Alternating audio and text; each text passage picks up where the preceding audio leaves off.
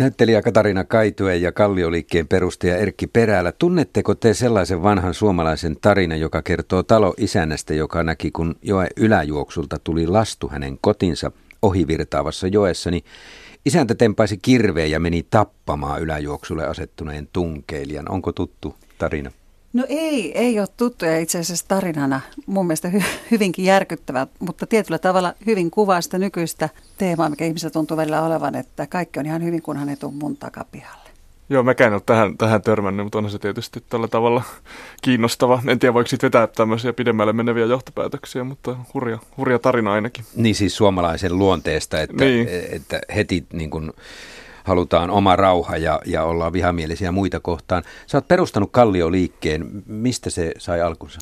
No se sai alkunsa 2011. Mä istuin tyttöystäväni sohvalla ja, ja tota, luin Hesarista, oli, oli tämmöinen juttu, että toi Hurstin leipäjono, joka on siinä Hesaria Flemarin kulmassa, oli saanut sieltä varoituksen ja, ja siitä, siitä, että tämä aiheuttaa häiriötä täällä lähiympäristössä. Ja, ja sitten siinä oli vielä erikseen haastateltu tällaista tota, asunnonomistajaa, joka sanoi, että kiinteistövälittäjä oli sanonut hänelle, että hänen asuntonsa arvo on nyt tippunut 30 000 euroa, koska tässä, tässä jaetaan köyhille ruokaa ja vaatteita. Ja mä sitten jotenkin ajattelin, että kun mä itse asun tällä seudulla, seudulla, että tota, mä itse ajattelen tästä asiasta hieman toisin ja, ja olin ehkä luonnostellutkin tällaisen manifestin jo valmiiksi, missä puhuttiin siitä, että Kalliossa pitää voida elää erilaisia ihmisiä ja voidaan elää rinnakkain rauhallisesti. Ja perustin sitten tämmöisen Facebook-sivun, jossa oli tämä manifesti mukana ja, ja lähdin lounaalle ja sitten kun mä tota, tulin takaisin tunnin kuluttua, niin siitä oli tykännyt jo tuhat, tuhat ihmistä siellä, mikä oli ainakin siihen aikaan hyvin nopeata ja paljon. Ja sitten mulle ruvettiinkin soittelemaan, soitettiin Ylestä ja Hesarista, että olet perustanut kansanliikkeen ja mä sanoin, että no perustin tuossa tota, tunti sitten Facebook-sivun, että en ehkä vielä kansanliikkeestä voi puhua. Mutta tota, se on edelleen, edelleen olemassa ja, ja tosiaan myös Hurstin leipäjono on edelleen siinä Flemarin ja Hesarin kulmassa tosi vähän isommissa tiloissa kuin silloin. Tämähän on olennaista tässä Reko Lundanin kirjassa rinnakkain, koska siinä rivitalon lähelle perustetaan tai halutaan perustaa semmoinen asunnottomien alkoholistien tai asunnottomien ihmisten asuntola tai hoitokoti, miten sitä sanotaankaan tässä. Katarina Kaitoessa näyttelit Rekolundaanin ihmisiä hyvinvointivaltiossa vuotta ennen kuin tämä kirja valmistui. Puhuitteko te Rekon kanssa tällaisista asioista? Kyllä me sivuttiin, koska sehän pelaa sen hetkistä yhteiskuntaa ja ihmisen hyvinvointivaltiossa päättyi nimenomaan siihen nykyhetkeen silloin. Ja siinä näytelmässä oli semmoinen aivan loistava Juha Variksen esittämä blues nimeltä Pienyrittäjän blues. Ja siinä kerrotaan tarina ihmisestä, joka oikeastaan menettää kaiken ja jää puille paljaille. Ja sen tiimoilta keskusteltiin paljonkin. Ja onhan se hirveän surullista, että jos ihmistä, jota muutenkin on kohdannut onnettomuus monella tavalla ja epäonni elämässä, niin sitten hän, ei, hän tulee hyljeksityksi sen takia. Mutta ehkä se usein on se, että me ihmiset pelätään jotain sellaista, mitä me ei tunneta. Minkälainen ajattelija Reko tuohon aikaa oli? Hyvin yhteiskunnallinen, mun mielestä poikkeuksellisen kirkkaasti kantaa ottava – ja ihminen, joka missään nimessä ei halunnut hyssytellä asioita, vaan puhua niistä, koska ainoa keino, miten sä voit muuttaa ja vaikuttaa asioiden siihen, että ne tulee tietoisuuteen, että sä puhut niistä avoimesti ja otat kantaa. Ja Reko oli siinä äärimmäisen mun mielestä rehellinen ja rohkea. Mutta eikö hän ollut myös ensimmäisiä, joka toi tällaista yhteiskunnallista-taloudellista tekstiä teatterin lavalle? No kyllä mun mielestä varmaan niin 60-luvun jälkeen ainakin, että mä en ollut sitä ennen kohdannut. Ja silloin kun me ruvettiin harjoittelemaan 2003, niin kun me ensimmäistä kertaa saatiin luettavaksi, Reko toivoi, että me luetaan ennen kesälomaa se teksti, kun syksyllä alkoi harjoitukset, niin kyllä me näyttelijäryhmä katsottiin toisiamme hyvin hämmentyneenä, että talouspolitiikkaa, että tästä näytelmä. Ja se tuntui jotenkin aika raskaalta, koska nehän ei ole mitenkään kevyitä aiheita, mutta se muovautui tekoprosessin aikana myös erittäin hauskaksi. Ja se on tapa käsitellä niitä asioita, koska ne asiathan on ihan hirveitä. Että jos sä tuot ne ihan semmoisenaan, niin sitä ei ole niin helppo ottaa vastaan. Mutta siitä tuli Aivan loistava esitys. Erkki Perälä, minkälaista sinulle oli lukea tämä Rekolin Lundanin kirja nyt? Reilun kyllä, kymmenen vuoden jälkeen. Joo, se oli kyllä hieno kokemus ja siis tavallaan, että toisaalta että siinä on niin tämmöistä hyvin vahvaa ajankuvaa, mutta sitten ne, toisaalta ne teemat on sitten tämmöisiä ajattomia ja ehkä, ehkä niin kuin eräällä tavalla myös hyvin ajankohtaisia, että siinähän paljon puhutaan terrorismista ja sodasta ja pelkäämisestä, pelosta, tällaisia teemoja, mitkä varmaan niin kuin menee yli ajan. Et mun mielestä se oli myös jotenkin just tähän nykyhetkeen peilaan niin, niin kuin hämmästyttävän samankaltaisia teemoja nyt käsitellään tälläkin hetkellä julkisessa keskustelussa. Niin kuin ajatellaan nyt esimerkiksi pakolaisvirtaa. Mm, Tässähän kirjassa on kansainvälisen politiikan tutkija, joka mm. tuo tämän ulottuvuuden tähän, mutta sitten on myös vaimo, joka lähtee Brysseliin. Aika mm, monen ajankuva tu- tuohon aikaan vai mitä? Kyllä, kyllä. Ja siinähän puhutaan tästä niin kuin Brysselin henkisestä tyhjiöstä, joka jotenkin niin kuin, sillä niin kuin mun mielestä, ehkä se myös sitten jotenkin kuvaa sitä niin kuin parisuhteen etääntymistä ja muuta. Mutta että tavallaan tämä, että nyt tässä ajassa jotenkin mun mielestä siinä on puhuttelevaa, että nythän tutkimusten mukaan suomalaiset pelkää tällä hetkellä enemmän kuin, niin kuin koskaan, että on tehty tällaisia mittauksia niin kuin 90-luvun alusta asti ja tällä hetkellä niin kuin ihmiset on huolissaan tulevaisuudesta enemmän kuin aikaisemmin. Ja jotenkin se mun mielestä niin kuin näkyy myös siinä. Toisaalta tässä, tässä kirjassahan se niin kuin tausta on sitten tämmöinen nousukausi ja nyt on sitten taas ollut pitkä taloustaantuma, että, mutta että silti niin kuin ne teemat kyllä pysyy hyvin, hyvin samankaltaisina. Mutta onko tämä nousukausi tässä sellaisena, että, että tavallaan kun ihmisillä on asiat hyvin, he pelkäävät, että tämä kaikki katoaa pois. Niin kuin sanoit Erkki, niin mm. tuohon aikaan oli nousukausi vielä, lama ei ollut vielä alkamassa. Mutta kaikillahan se ei ole myöskään se nousukausi, myöskään tässä teoksessa. Että tässä on näitä mm. syrjäytyneitä, jotka hakee, joille tarvitaan tätä asuntolaa ja naapurustossa on yksi herra, joka on jäänyt jo työttömäksi.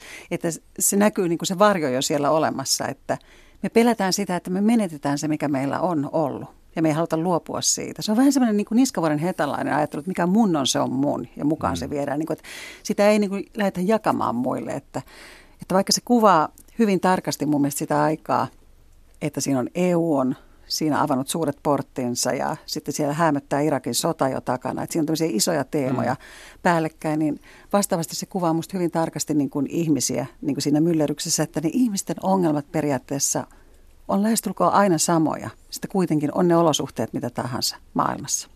Tämä oli minulle ainakin lukuelämys, että millä tavalla tällaiset yleiset suuret yhteiskunnalliset asiat saadaan yhden yksilön tai muutaman yksilön kautta kuvattua. Miten Reko teki tämän yhteiskunnallisesta yksityiseen kirjoittamiseen?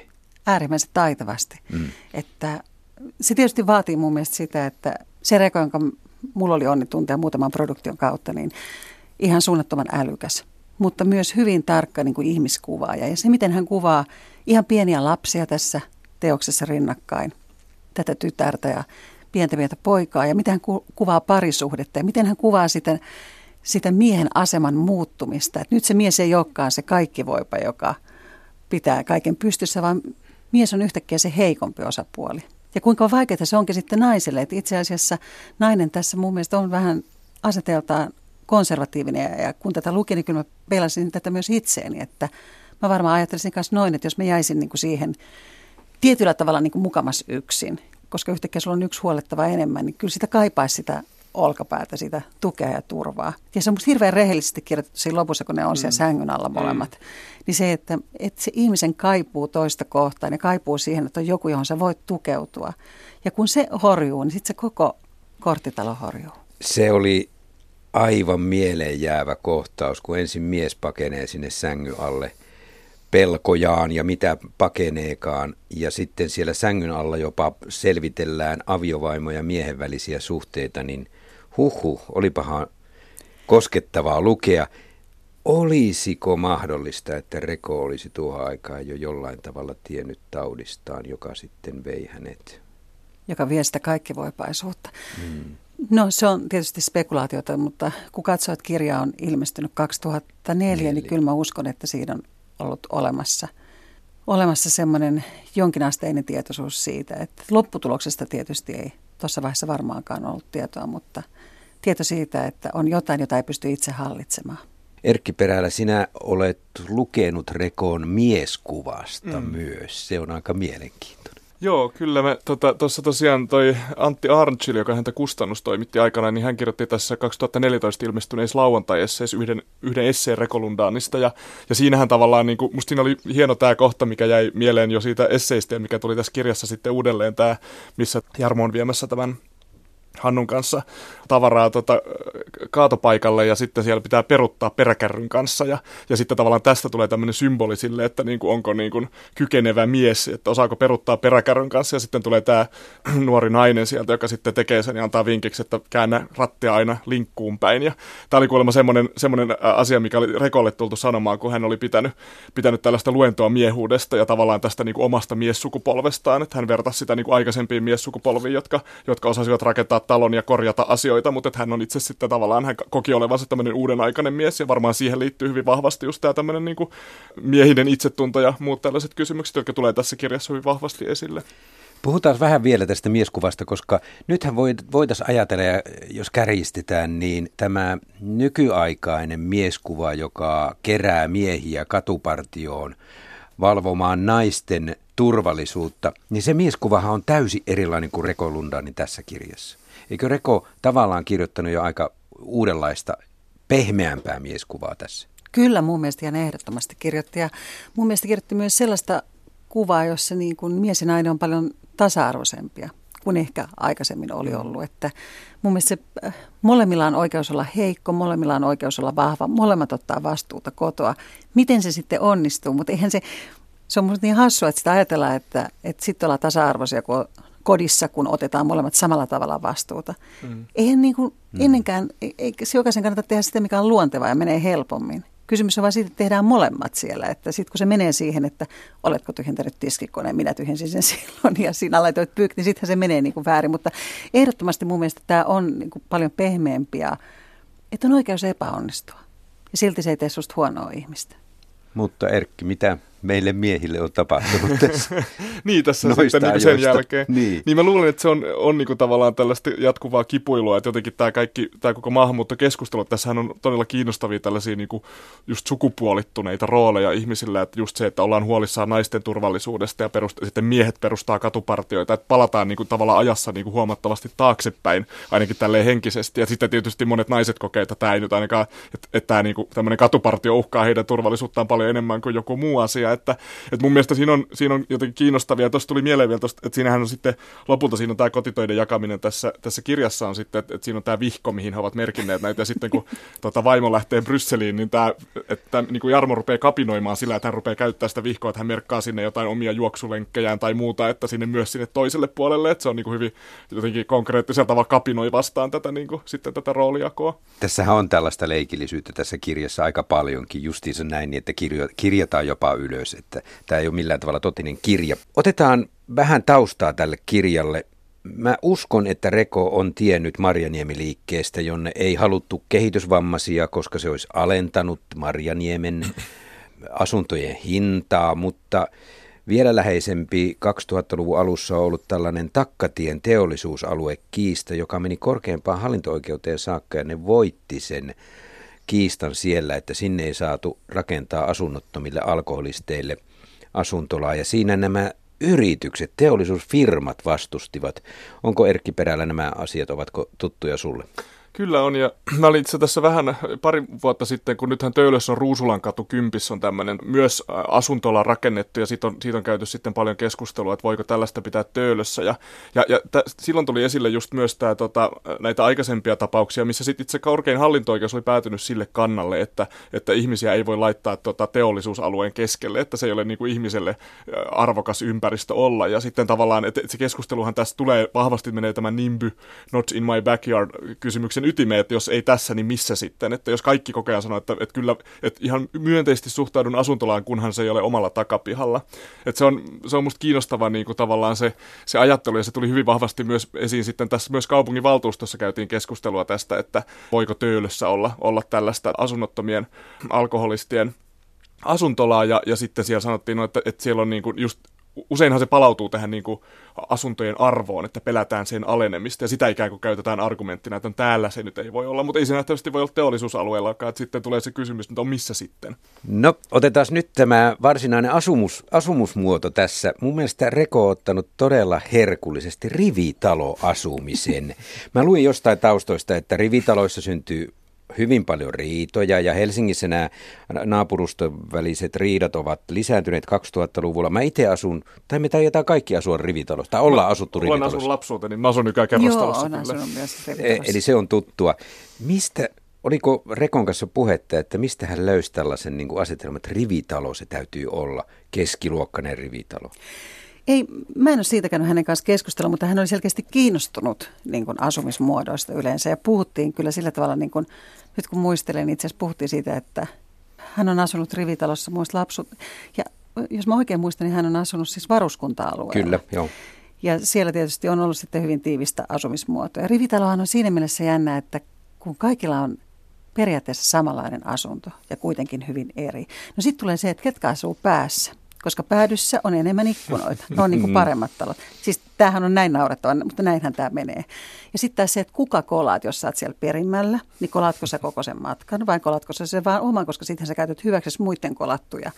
Huonoimmillaan se menee tähän ja parhaimmillaan se on sitä, että ihmiset oikeasti tekee yhdessä asioita. Mutta rivitalohan on ollut aikanaan, kun se on tullut, niin sehän on ollut hyppy niin kuin kerrostalosta sitten niin kuin vähän ylemmäs. Sitten sulla on niin kuin rivitalo. Ja sehän on ollut modernia ja uutta. Aikanaan kyllä mä lapsuudessa, kun muutettiin 70-luvulla rivitalo, niin sehän kerrostalosta nimenomaan keskustasta. Nythän se muutto todellakin tapahtuisi varmaan toisinpäin takaisin jonnekin Vuorimiehen kadulle, mutta silloin niin se oli hyvin jännää ja uutta ja luonnon keskellä ja modernia asumista. 40-50-luvulla rivitaloja rakennettiin ensimmäisen kerran ylemmälle toimihenkilöporukalle tehdasmiljööseen. Ja sitten se tuli 60-luvulla vähän suositummaksi myös tavallisten ihmisten asumuodoksi. Kyllä, Mutta kuitenkin jo. tietty keskiluokkaisuus siinä on. Joo, Rivitalo on ja bemaria, miten näitä sanotaan. Sitten sulla on kissa ja koira ja niin auto ja mökki ja niin kuin, sulla on sitten koko setti, mutta mun mielestä hän kuvaa hirveän herkullisesti sitä. Ja sitten tietyllä tavalla, kun me puhutaan 2000-luvusta, jos ajatellaan, että on 70-luvun rivitaloja, ja, niin se kosteusongelma on ihan todellinen. Ja sitähän on hirveän paljon. Siellä on tasakatot, se on rakennettu yleensä aina joku osa talosta maan alle ja siellä salajutus harvemmin on sitten ihan kohdallaan. Niin Itsekin Onks... saman kokeneen voin sanoa, että tämä oli hirveän tuttu teema tämä kosteusvaurio. Onko, onko Katariina Kaitue, onko tota Reko ollut aikanaan perehtynyt rakennustekniikkaan vai, vai löydänkö minä symboliikkaa siitä, että se kosteusvika alkaa suomalaisesta saunasta tässä kirjassa? Se voi olla sekä että. Mä uskon, että hän perehtyy varmaan asumis, asumisen moniin, monimuotoisuuteen silloin, kun hän on itse muuttanut niin kuin asumaan jos mä oikein muistan, niin Pirkkolaan omakotitalo, jossa tehtiin paljon remonttia, niin kyllä se tulee sitten nämä kosteushommat hyvin tutuksi. Omakotiasujalle ainakin. Mutta tota, no kyllä se voi olla, että se symbolika on, että se sauna se puhdas, jossa synnytään. Se on ne myös kuolleet kannetaan, niin sitten sieltä se lähtee se paha liikenteeseen. Pahin. Mutta vielä tuosta rivitalosta, että mä, tietyllä tavalla se on musta myös kiinnostavaa, että se on tavallaan ainut, ainut paikka, missä tällainen draama voi aueta, että jotenkin se, se että, tota, että se on tavallaan sellainen pienoisyhteiskunta, jossa tämä asia kuitenkin täytyy ratkaista niin kuin yhdessä, että se ei ole oma kotitalo, missä se niin kuin ratkaistaisi yksin. Toisaalta kerrostalossa taas harvemmin ehkä on tällaisia niin kuin kosteusvaurioita, että se tietyllä tavalla niin kuin pakottaa sitten tämän draaman tapahtumaan siellä rivitalossa. Toinen kohta, mitä si- missä siitä käsitellään tätä, niin on sitten, kun ne puhuu näistä tota, vanhoista kaveruksista, tämän Jarmon kavereista, että miten he asuvat, että tämä rivitalo nimenomaan nähdään tämmöisenä porvarillisena, kun taas sitten hänen kaverinsa Lauri on sitten vuokra-asuu äh, Punavuoressa, että tavallaan se on aivan niin kuin täysin erilainen elämänpiiri kuin tämä, tämä Jarmon rivitalo todellisuus. Jos ajatellaan kirjan loppua, niin siinähän kuitenkin löytyy jonkinlainen ratkaisu tälle asialle, ja se ei olekaan vastakkainasettelu, vaan sitten pikkuhiljaa tämä työtönkin äh, ihminen, joka tässä rivitalossa on, niin löytää töitä siitä asuntolasta, minnekä otetaan näitä vähävaraisia. Aika humaani ajatus Rekolta. On ja sitten mun mielestä se on hienoa, että nähdään se tämmöinen uusi asia, joka tulee lähelle, joka on alussa pelottaa, niin yhtäkkiä nähdäänkin se mahdollisuutena. Ja se ensinnäkin se mahdollisuutena, että sä löydät siitä itse jotain uutta, mutta mahdollisuutena myös tutustua toisenlaisiin ihmisiin. Selkeästi sieltä välittyy sellainen, että me usein pelätään jotain sellaista, jota me ei tunneta eikä tiedetä. Ja suurin osa siitä pelosta on turhaa.